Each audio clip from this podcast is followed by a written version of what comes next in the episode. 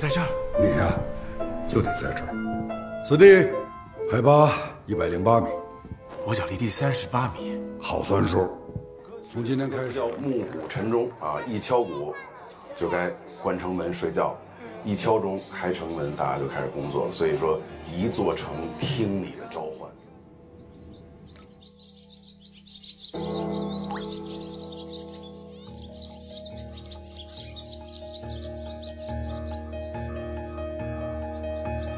古北朝山楼，你该睡觉喽。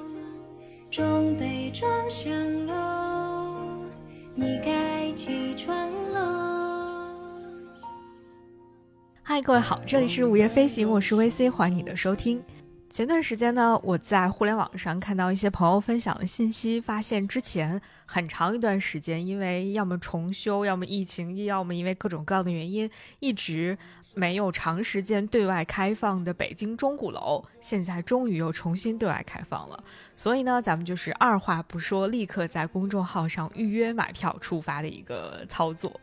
那作为全北京我最喜欢的一块地方，鼓楼附近这几条大街、那几条小的胡同，还有钟鼓楼广场，实在是承载了我太多太多美好的回忆了。但是一直以来呢，我都没有机会能够真正登上钟楼或者是鼓楼去看一看。那这次呢，机会终于被我们等到了。那就现在跟我一起出发，登上钟鼓楼，让北京最美的中轴线穿过我们吧。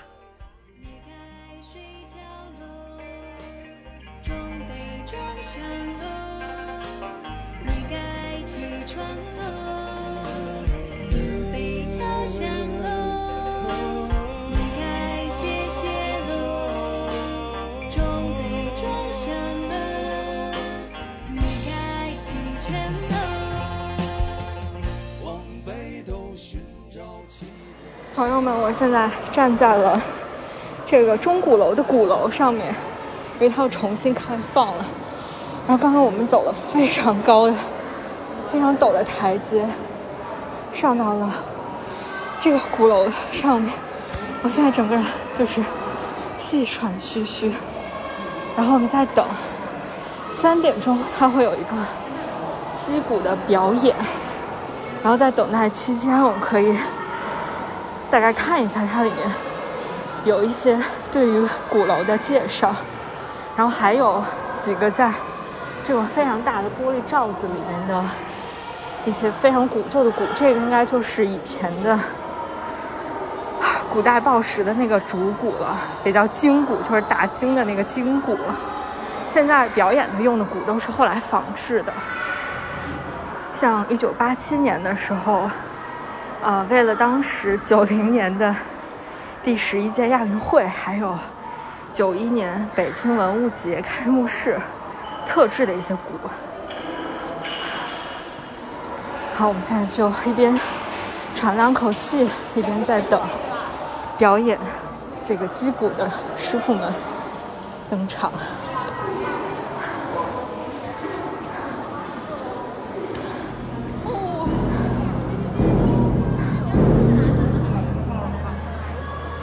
来了来了！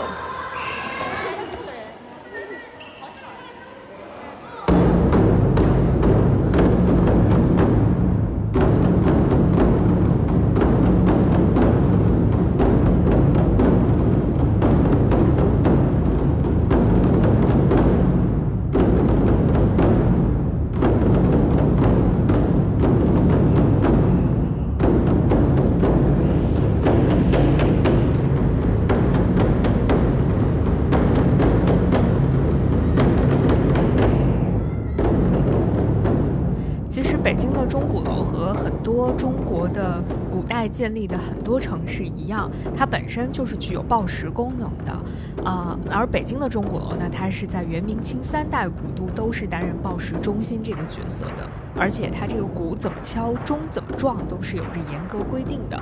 那目前呢，我们来到钟鼓楼，啊、呃，听到的一些被科普的报时的方法呢，其实，嗯。根据一些资料的记载，是从清朝的乾隆时期才真正确定下来的，那就是他们只会在夜里报两次更，被称为定更和亮更。那所谓定更呢，就是在一更的时候会敲的那个钟鼓，也就是晚上的七点到九点是被称为一更，而亮更呢是指的是五更的时候敲的那个钟和鼓，是在凌晨的三点到五点。也就是说，定更的时候是告诉你进入晚上了，要睡觉了，然后亮更的时候呢就告诉你天亮了，然后要起床了。这两个时间点呢，啊、呃，这个钟和鼓是怎么敲的呢？首先是钟鼓楼呢会举灯为号，就两边会这个。啊、呃，分别举起灯光啊、呃，也俗称叫对灯。这个对灯对上之后呢，先击鼓，然后撞钟，这就是咱们日常会听到的那个说法，叫晨钟暮鼓嘛。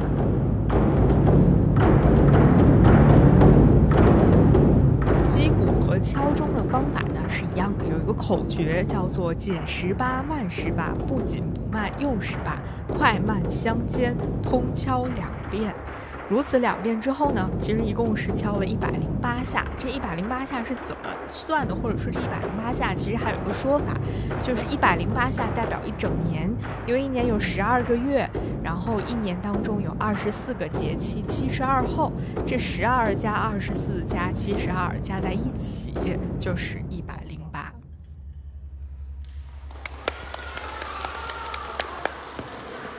完了，好吧。对了，还有一件事要提前跟大家来说明一下，那就是这次我来鼓楼呢，还特意喊上了我的一个土生土长的北京的朋友大池。虽然他是一个土生土长的北京人，但是登上鼓楼也是他这人生当中近三十年里的第一次，所以也许我们可以从他这里了解到一些北京 local 的视角是怎么样的。可能竹竹鼓可能是不是平时不能随便敲，就是他是不是得有那种大型场合才可以敲。那这有一个那个旧的破掉的，不是这个应该是原原装原装鼓。嗯，可以拍着，然后切镜头了。至于我刚才说到的那个打更打更这个。更字啊，到底应该念什么？在这儿呢，我觉得有必要跟大家来澄清一下，或者说来更正一下。在我过去的认知当中呢，我一直以为这个字应该念经，后来我还真的去查了一下，发现经呢啊、呃，它在过去的时候的确是保留在了北京地区的方言当中的，也就是老百姓日常的时候确实会有这么一个说法，所以一度经这个音呢也被保留在了普通话的正式发音当中，但是后来呢，这个字就被取消了，所以现在这个字就念更，而且呢，它只有两个音，是更，也就是打更，一更、二更、三更天的这个更，还有呢，就是我们更常见的更，更加的更，就只有这两个读法了，没有经这个读法了，所以请大家原谅我的这个不规范的读音。应该以前是可以有互动的。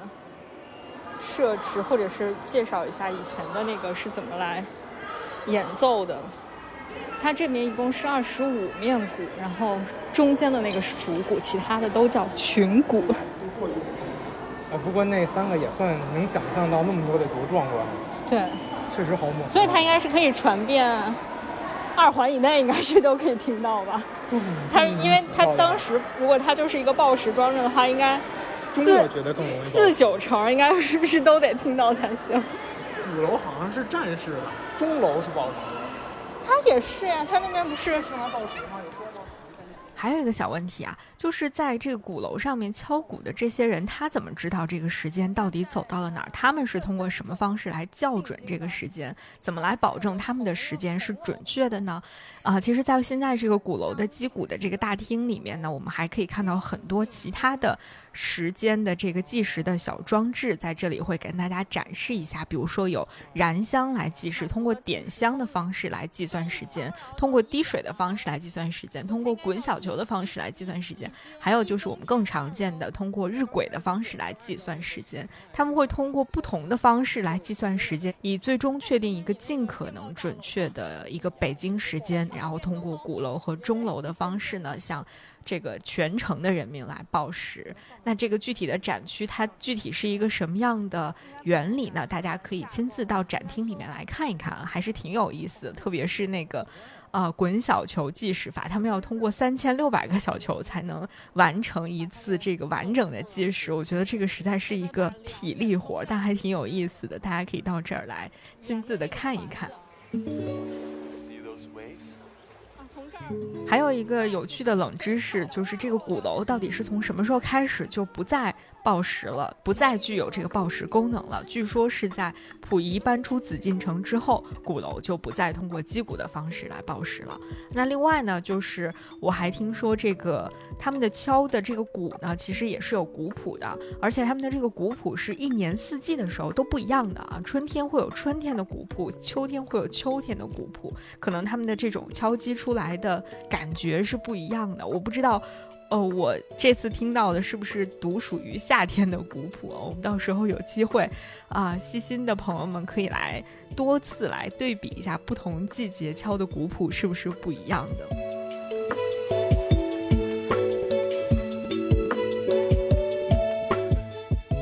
那参观完了展厅之后，我们就可以迈出这个高高的门槛，到外面去眺望一下北京最美的中轴线了。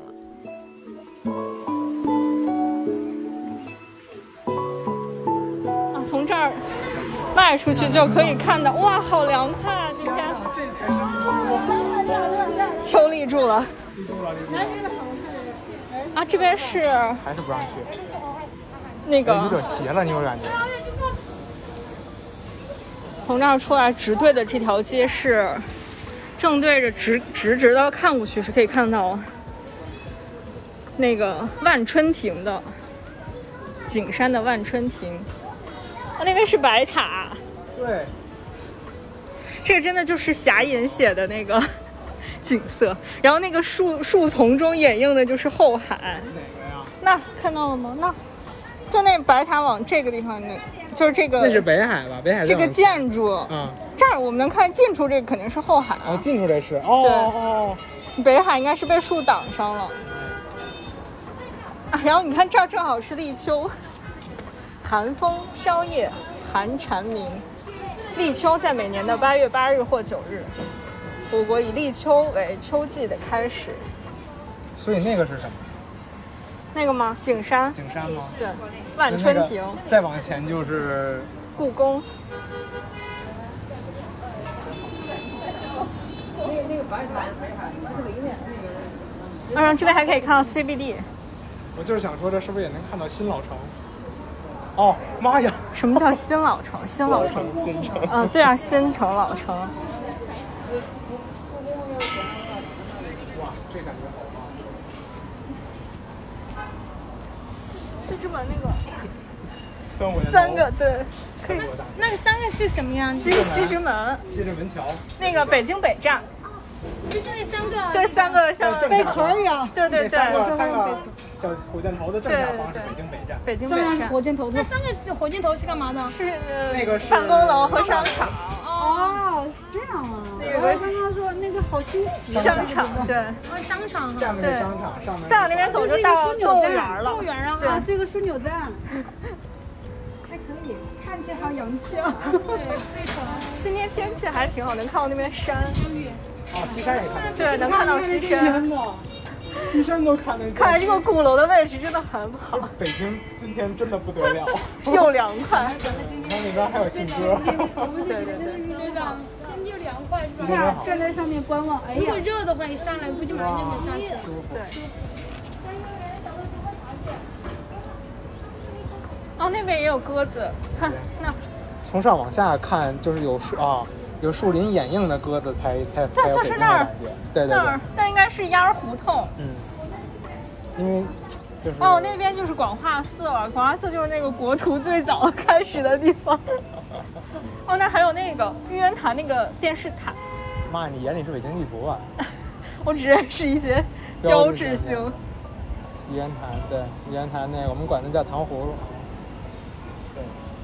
就是从上往下看信鸽才有感觉，看天上的信鸽没意思，就是这种感觉的信鸽才觉得下面是生活。嗯、对，他们但是生活只在那个，在在在，对对对，只在那个区域里，对，就飞不到街上了。那些人的、呃、那些人的天上天堂估计就是他们的小院里边了。你看，就那种搭那个，就是在自己的那个四合院顶和那个房顶搭的那小棚，这应该是他们胡同里最后的倔强。私搭乱架。对。歌琴过去了。嗯，那儿那儿应该是那个。是个站吧？不是，那是个塔。那个白塔是那个白这个白的是个塔，是那个那个这是那个白塔寺的白塔。哦，这是白塔寺的白塔，对对对，那个是那个是北海白塔，那个是北海的白塔。哦，那行，那我小舅爷爷住这个，这个 是,、啊、是这个白塔，这个是白塔寺的白塔。对对对，它是这个的下边。听起来可能没有这么，可能会被挡上。西西凉。哦，我想起了，我去西安那个小雁塔，站在那儿也是能看到它的那个中轴线大街的。但这个其实就是中轴线，这是中轴线啊，对啊，这就是中轴线。这要是那什么北京申遗的那个，北北京为中轴线申请了什么遗产？那个时候退步，就只能退到这儿。但以前打经是一个好活吗？是一个大家喜欢做的工作。仔细想想，好像不太是。应该也挺无聊的吧？每天就是来敲敲钟。这么高的吗？以前打经的人就是做时间的朋友。但这个名字想想这么高，那不是要两个人推吗？就是看不见里面呢，其实是如果是光是纸糊的还是什么？从这儿看呀，看不到。大门缝。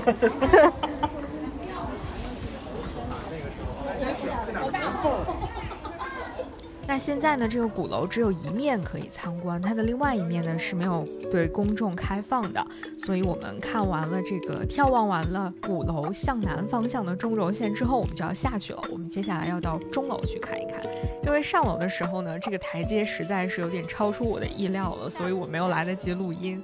下楼的时候我记录下了这个令人有点痛苦的过程，而且也是在下楼的时候我发现啊、呃，整个的这个鼓楼的台阶一共有六十九阶，有一个短短的这个九级的台阶，这个呢其实也是有一定说法的啊，因为九在数字当中是最大的，所以在这儿设置一个九级的台阶是一种权力的象征。那拐过这九级台阶之后，更长的那个台阶一共有六十级，这六十级台阶其实就是我们所说的这个中国古代讲究天干地支六十亿甲子的这个意思，取的是这个意义，所以一共你无论是上鼓楼还是下鼓楼都要走过这六十九级台阶。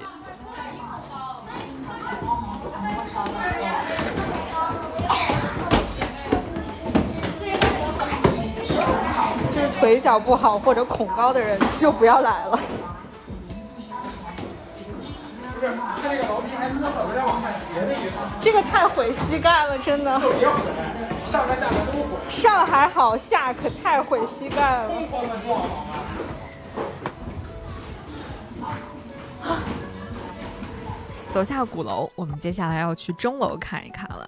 其实整个的这个北京的钟鼓楼呢，最早是始建于元代，也就是一二七二年，但是在后来漫长的历史过程当中，它不断的经历着火灾和重建，因为它的这种木质结构的建筑实在是太容易走水了，所以呢在它的发展历程当中经历过好几次的大修。在明代一四二零年的时候就进行过一次大修，然后到了清代的一七四五年的时候又经过一次大修，特别是我们接下来马上要去的钟楼，因为它实在是被烧了太多次了，所以在最后一次大修的时候呢，为了防火，所以干脆他们就抛弃了过去的这个木质的结构建筑，改用石头来进行建造了，然后整个建筑采用的是这种砖石的无梁拱券式结构，所以它的船、它的房檐还有它的斗拱，包括暗窗等等，所有的这些建筑构件都是由石料雕造而成的。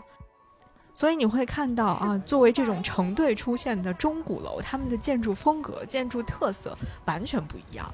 相比较于满眼红色彰显了权威感的这个鼓楼相比啊，钟楼它整体的造型以及它那个黑色的琉璃瓦、绿色的琉璃剪边的这个设计，都让它看起来显得非常的清新脱俗的一种感觉。再加上它本来就从整体的高度上比鼓楼要高一点，所以你会觉得这个鼓楼和钟楼的风格是截然不同的。还行，还可以。哇，他们在。这叫什么呢？这叫轮滑球。这也不是旱地冰球。旱地就不能叫冰球。这旱地冰球，看到了爷爷们在打轮滑球。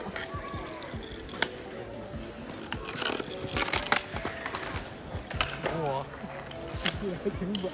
他们的护具都是那个冰球的护具。那说到钟楼呢，就不得不正式的提一提我刚才一直挂在嘴边的那部电影了，姜文导演的《邪不压正》。因为我第一次看到钟楼里面长什么样，特别是上面的那个阁楼里是什么样，就是在这部电影当中。其中有一个场景我印象特别深刻，就是姜文饰演的蓝先生，他第一次带着被蒙着头的李天然深夜登上钟楼，然后摘下头套的时候，李天然睁开眼睛，整个深夜的北京城就在他的眼前展开了。我怎么在这儿？你呀、啊，就得在这儿。此地海拔一百零八米，我脚离地三十八米，好算数。之后，蓝先生就用几句话跟他简单介绍了钟楼的故事，并且教给了他最基本的敲钟的要领，就是刚才我们所说的那个紧十八慢十八，不紧不慢用十八。而这一切你都可以在此时此刻我们身处的这个真实的钟楼里找到一些痕迹，比如说它的一些解释牌呀、啊、一些说明啊，还有嗯一些真实的历史古迹上。哦，这是我的飞奴啊，来把它打开。嗯，紧十八慢十八，不紧不慢又十八。钟谱，两个时辰敲一组，明白了吗？明白了。当年有人送过我爷爷一瓶。首先我们来说说这口巨大的永乐大钟。这个大钟叫永乐大钟，自然就是在永乐年间铸造了，它通高有 七点零二 米，但是它的壁厚并不是很厚，只有 零点一二 到 零点二四五 米之间，所以这样想起来它的声音应该是相当洪亮，而且传播范围应该相当广了。所以这个钟因为它的这个非常高超的铸造技艺，再加上它的这个呃，非常大的体型，据说也被称为古钟之王。那在这个古钟周围的围栏上面还有这个木雕的连环画式的解说，告诉你一个钟是怎么会被铸造出来的，它的步骤是什么样的，其实就是我们今天比较熟悉的那个失蜡法的铸造方式。嗯，两个是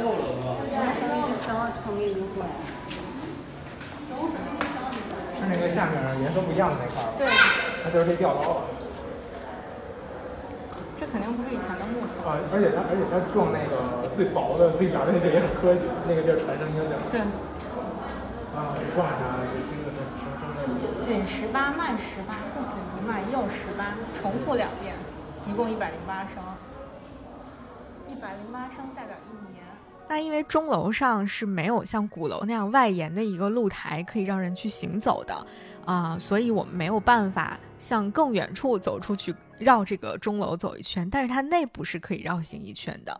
那刚才我们在鼓楼是可以眺望中轴线的南面的风景的，那在钟楼的北面，通过钟楼北面的窗口，其实我们是可以眺望到中轴线继续向北，它的城市样貌是怎么样的，特别是能看到啊、呃，离我们最近的那个豆腐池胡同一带啊，这块的这些啊、呃、小小的低矮的四合院和一些老北京的这种街道的感觉。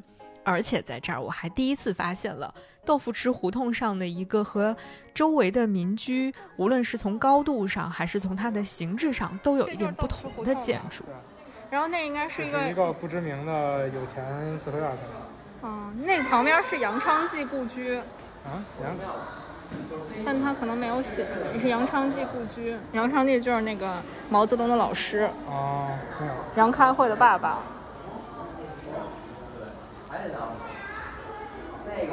超人图吧？红恩观啊，那就是过了那个，那那肯定过了红恩观。对，他看感觉旁边是杨昌济故居。对对对，就是的。那就红恩观。杨昌济故居现在也不开。红恩观没有任何词条写。上面一张。当时我们确实不知道这个洪恩观它是一个什么来头，只是在地图上看到它叫这个名字，甚至在当时没有找到太多的词条解释。但后来我回来查了查，我发现这个洪恩观还是有点厉害的。我先是看到了一张上世纪四十年代有一个叫莫里逊的摄影家，他曾经站在钟楼上拍过一张洪恩观的俯瞰照片，他所在的那个位置就是我们当时所站在的那个鼓楼北边的那个位置。那在那个照片当中，我们能够看到远处有一个比别的都高出一点点的这个建筑，就是洪恩观，然后它的周围呢是这个瓦屋连绵，院落比邻，就是这种胡同风格，比我们现在看到的就更古旧一些了。后来呢，我还在一些资料上看到说，在院子里面呢其实有三块石碑，据说这个石碑是光绪年间的石碑。这个三块石碑呢就大概的为我们描述出了洪恩观它这个建筑的一些啊、呃、非常曲折的历史吧，应该说我觉得特别有意思，在这儿可以简单的跟大家分享一下。首先呢，洪恩观这个名字我们现在听起来是一个道观的名字，但其实它的前身并不是道观，而是一座佛寺。它是始建于元朝的元贞年间，也就是一二九六到一二七九年期间的一个千佛寺。在这个时间段呢，元大都的中轴线其实已经基本建成了，所以千佛寺呢它其实就是位于中轴线的最北端的，而且它建在这儿是有一定的说法的，它的意思就是想要护佑皇城的意思。而且我还看到一些相关学者的研究文章当中写到说，因为当时元大都的中轴线是南起南城门的立正门，向北穿过了元大内之后到了齐正楼，也就是城市最高点的齐正楼，其实这个齐正楼就是今今天鼓楼所在的位置。然后到了元成宗年间的时候，在齐正楼以北修建了大天寿万宁寺，也其实就是今天钟楼所在的这个位置。后来它的中轴线通过大天寿万宁寺之后继续向北延伸，最终来到了这个千佛寺。有专家分析说，这个一前一后啊，这两座寺庙是同期修建的，而且呢是同一规划中的两组建筑。那千佛寺作为整个中轴线上收尾的这个公共建筑，它是用来阻断王气外泄的。这是洪恩观在元朝的这个年间所经历的一些变化，或者说它的一些重要的地位吧。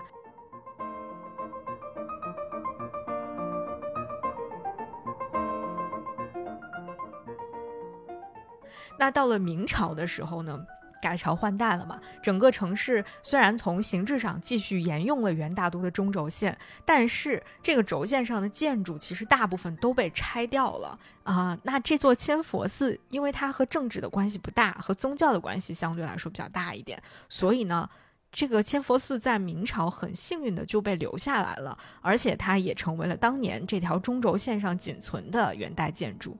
那后来在明宣德皇帝的时候呢，还对他进行了为期五年的一个大修，只不过给他改了个名字叫吉祥寺，那也很吉利的一个意思了。而由明进入到清代之后，我们能够在乾隆年间的京城全图当中依然能够看到这个吉祥寺吧，我们姑且这么称它，依然可以看到它的身影。只不过那个时候这里已经不是一整座寺庙，它被分为了三个庙宇，由东向西分别排列着的叫天仙庵、清净寺和地藏庵。而到了同治十二年，也就是一八七三年的时候，这个寺院因为它的香火很是惨淡，所以呢，它的僧人曾经准备要把这处房产卖给洋人，幸亏呢被当时的一些内务府的官员给制止了。而且当时这个内务府的有一名叫做后安的官员呢，他还特别的感慨，这个地方是龙尾之要，怎么能够随便的卖给洋人呢？所以他就出资把这个地方给买了。但是到了一八八七年的时候，慈禧有一个掌印太监叫胤刘儿，他呢就看中了这处地产，然后他觉得这个庙实在是太美了啊，他非常想要拥有这座庙，所以呢他就花重金买下了这个地方，而且对它进行了重修，同时呢改了名字叫做清净洪恩观。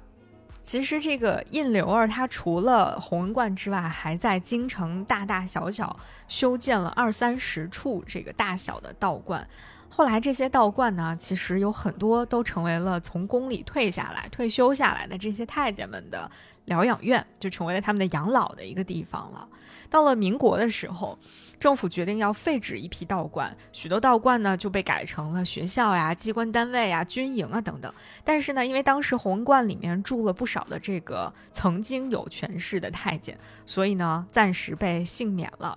然后直到上世纪的六十年代，进入了新的时代嘛，这个北京标准件二厂就进入到了弘文观里面。其中呢，它的正殿就被改造成为了热处理车间。而其实这个正殿上有一个非常厉害的点，就是它的顶梁是由金丝楠木来支撑的。那所以改成了热处理车间之后呢，自然这个顶梁呢，今天我们也就看不到这个金丝楠木了。不过据说唯一值得庆幸的一点是，今天我们可以依稀可见啊、呃，房顶上的一些旧时留下的彩绘啊，不过因为它现在也没有开放，所以我们也不知道这个彩绘是不是还在被保存到了一个什么样子。那这样呢，又过去了二三十年的时间，到了上世纪九十年代末的时候，这个弘文观又经历了一次改变，它不再是热处理车间了，也不再是标准间二厂了。它变成了一个菜市场，就因为之前钟楼前面是有一个大市场的，然后呢，这个大市场因为城市改建，所以被拆除了，新的市场就被挪建到了这个道观里面的厂房里。就是当时人们到这儿来买菜呢，就要上一个高高的台阶，然后迈过弘文观的山门，进入到这个热闹非凡的钟楼菜市场。而到了二十一世纪，在二零零零年之后，有一名来自文莱的华裔建筑师，他就把这个弘文观呢进行了一些改造，它的一部分变成了一个高级的会所，然后来招待一些比较重要的人士。据说在二零一零年的时候，曾经还接待过时任英国首相的卡梅伦。呃，不过今天这个地方已经完全的这个对外关闭了，所以我们也不知道它现在里面到底是什么样，又在做什么，呃，我们都不知道了。我去网上专门搜了一些相关的照片，我发现，呃，前两年的时候其实是有人在筹备，呃，一些把古建筑和音乐演出结合在一起的这种项目的，也曾经在弘文观里进行过一些这个小型音乐会的彩排或者是排练的工作。那类似的这个活动和策划，其实在北京的其他的一些古建筑里面，比如说像智珠寺，也就是今天那个叫东景园的地方，其实已经开展过很多年了。那如果说弘文观它也能够成为这样的一个嗯，让人们有机会重新走进古建筑，认识古建筑，啊、呃，或者说把古建筑和更多不同的多元的文化元素融合起来的这么一个场所的话，我觉得也不失为是一件好事。啊、呃，至于说能不能实现，或者说未来这个弘文观会变成什么样子，我们其实也不知道了。我们只能保持好奇，保持期待，保持关注吧。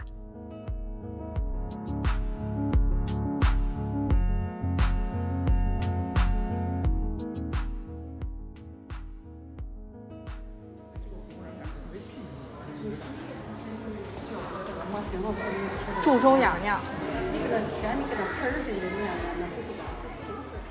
在这个钟楼北面呢，还有一个小小的说明牌，在这个说明牌上为我们讲了一个有关于祝中娘娘的神话传说。而且在这个神话传说的结尾，他告诉我们说，在这个附近有一个叫金炉圣母祝中娘娘庙的地方，它在小黑虎胡同的二十四号。然后我们当时呢，就一个冲动，就决定要去看一看，要去寻找一下这个小黑虎胡同二十四号到底有一个什么样的娘娘庙。小黑小黑虎胡同是哪儿？你知道小黑虎胡同吗？看小黑虎胡同二十四号特修建了金炉圣母祝中娘娘庙，就是这钟一直没，就是一直这个钟没没老祝失败，然后最后是这个娘娘跳进了融跳进了炉子里，然后这钟就铸成了。为什么？差的人。对，偏异。应该就在这附近吧。既然在这儿住了。小黑虎，我记得有一个胡同叫祝中胡同。啊，有。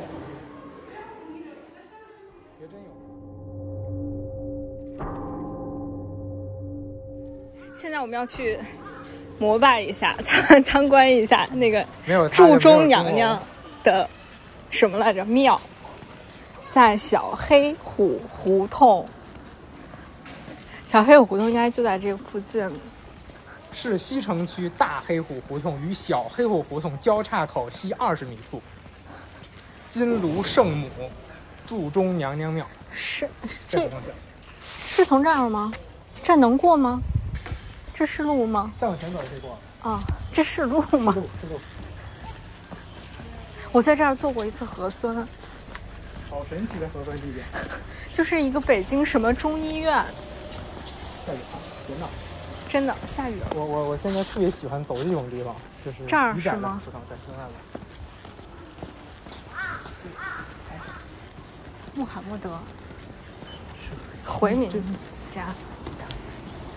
我看了好多这种，就是大门对吧，开着的，然后能照进里面的一句话。这特别像你们家住这胡同。哎呀，我们家住这儿我没死，我们家还有山楂。您现在都在家里吗？拿挂号是吧？我看看那个，我拍了。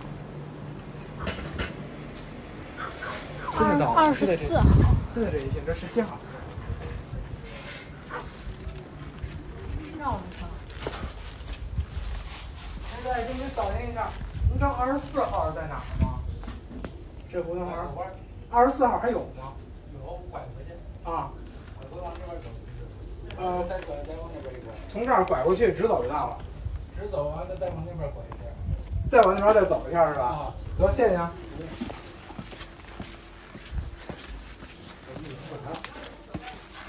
你们瞎走吧。这。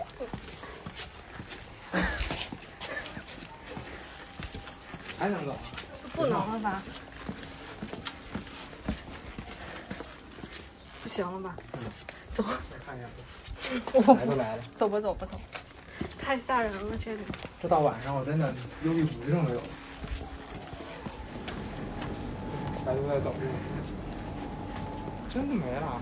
这好歹是个文物古迹呢。所以我们这次搜索的结果就是这个地方已经没有娘娘庙了。后来我们也看到了一个小小的说明牌，还是在网上看到其他朋友发的，就是这个小黑虎胡同二十四号现在已经改成民居了。嗯，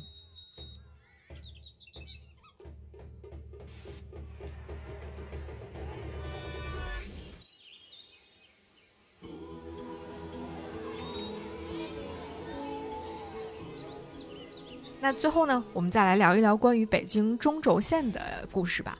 其实关于北京中轴线，我觉得如果你曾经到过北京，或者在北京生活过或长或短的时间的话，应该都有听说过中轴线的这个概念。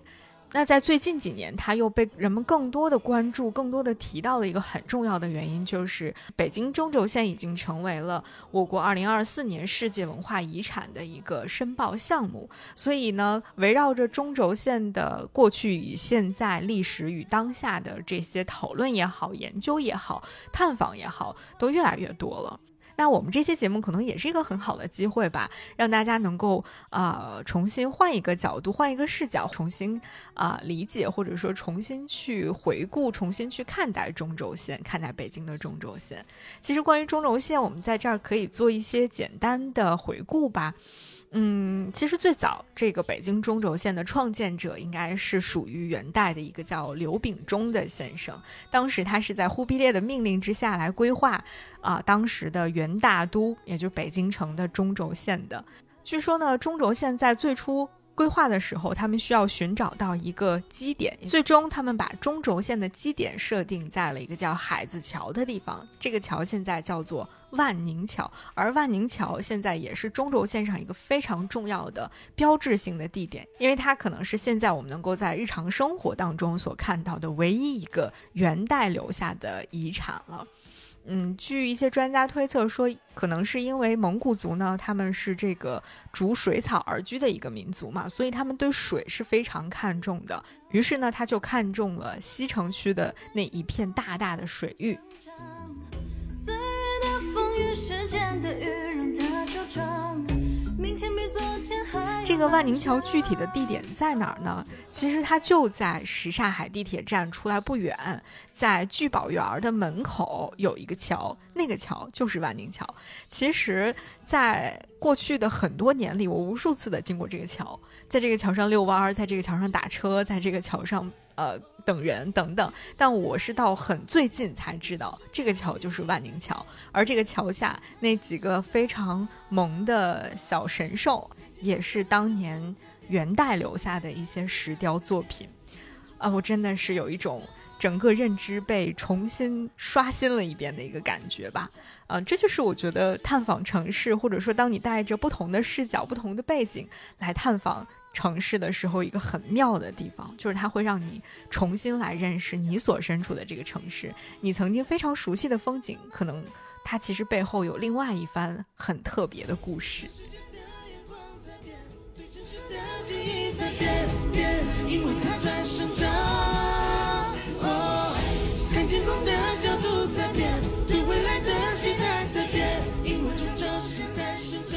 其实北京的中轴线虽然是在元朝正式就已经确立了的，但其实它的长度，整个这个中轴线的长度，它是随着时代的更迭、朝代的更迭，在不断的变化的，或者说在逐渐延长的。在元朝的时候，他们的中轴线呢，就是指从钟鼓楼到立正门，啊、呃，这么一段大概有三点多公里的这个距离。后来呢，到了明代朱棣的时候，他们就把这个呃，中轴线继续向南延伸了，延伸到了正阳门，就是我们现在俗称的前门楼子那个地方。而到了明代嘉靖年间的时候呢，又进行了南延，延长到了现在的永定门附近。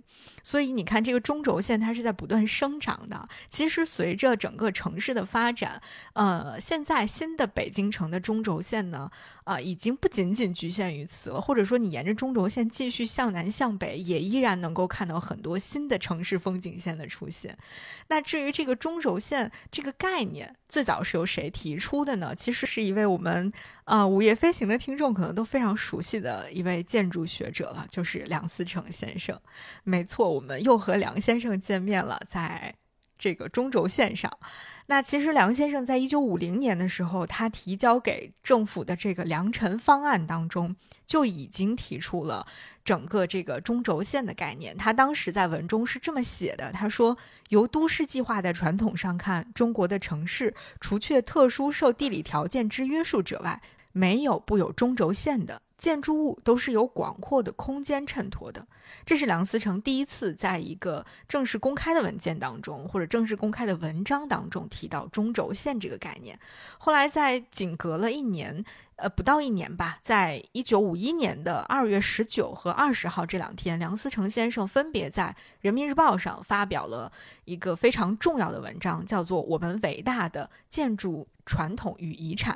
在这个文章的最后，梁思成又一次明确提出了中轴线的概念。他说，北京在部署上最出色的是它的南北中轴线，由南至北长达七公里余，在它的中心立着一座座纪念性的大建筑物，由外城正南的永定门直穿进城，一线引直，通过整一个紫禁城到它北面的钟楼鼓楼，在景山巅上看得最为清楚。世界上没有第二个城市有这样大的气魄，能够这样从容地掌握这样的一种空间概念。而在两个月之后的四月份，他又在一篇名叫《北京都市计划的五笔杰作》当中这样写道，他说，北京的体型大部分是由于实际用途而来，又曾经过艺术的处理而达到高度成功的。大略地说，凸字形的北京，北半是内城，南半是外城，故宫为内城核心，也是全城布局重心，全城就是围绕这个中心而部署的。但贯穿这全部署的是一根直线，一根长达八公里，全世界最长也是最伟大的南北中轴线穿过了全城。北京独有的壮美秩序就由这条中轴的建立而产生。前后起伏、左右对称的体型或空间的分配都是以这中轴为依据的。而梁先生在这些文章当中反复提及的，就是我们今天所站在的、所能看到的、所能感受到的北京中轴线。所以你看，很多事儿、很多人又这么串在一起了。而每每这种时刻出现的时候，我都会觉得太有趣、太有意思了。那既然这么有趣，这么有意思，就赶紧登上钟鼓楼吧，让城市的中轴线穿过我们，让时间，让所有岁月的故事，历史的故事，在这里愉快地穿过我们吧。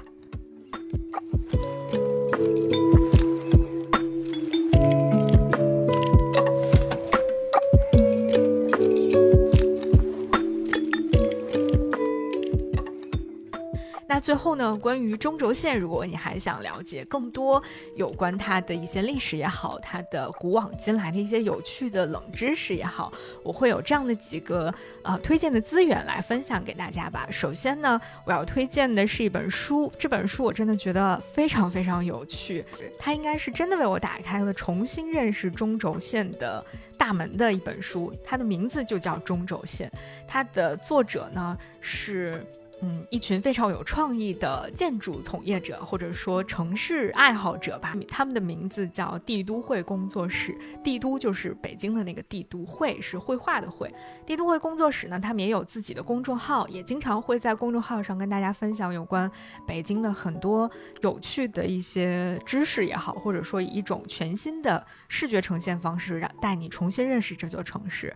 在前一段时间北京疫情期间，他们就曾经推出过呃呃，就是通过大数据的方式帮你回顾整个北京疫情的这个发生发展是怎么样的。那其实除此之外，他们对于整个北京城市规划呀，一些新城老城的一些研究和探索都非常的有趣。那另外呢，呃帝都绘他们的这个创始人之一，也是中轴线这本书主创之一的宋壮壮老师呢，他自己也开了一个播客，名字叫都会说啊、哦，我觉得他们应该是一个这个多义词吧，都会说或者都会说。他们的播客呃也很有意思啊，他们会聊到一些关于他们目前或者是曾经做过的一些关于城市规划或者城市展览的项目的一些聊天，那大家感兴趣的话也可以去听一听他们在聊些什么。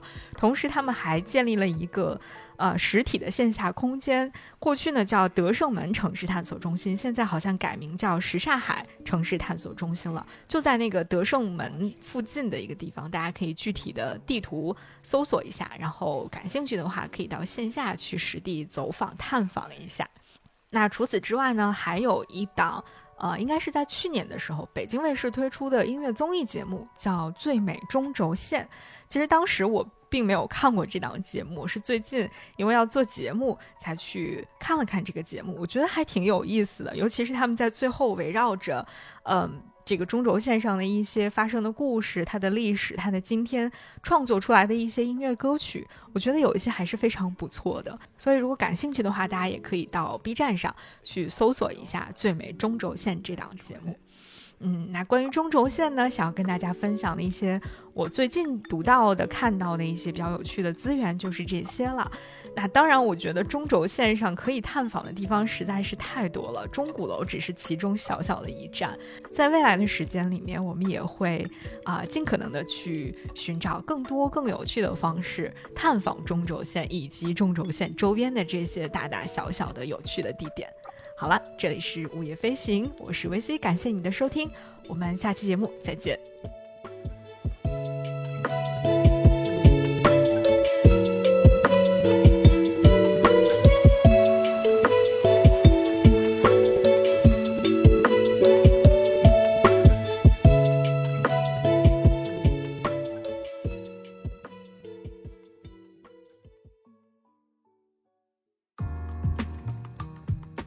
午夜飞行由 Marcus Media 制作出品，我们推荐您在苹果 Podcast 订阅收听。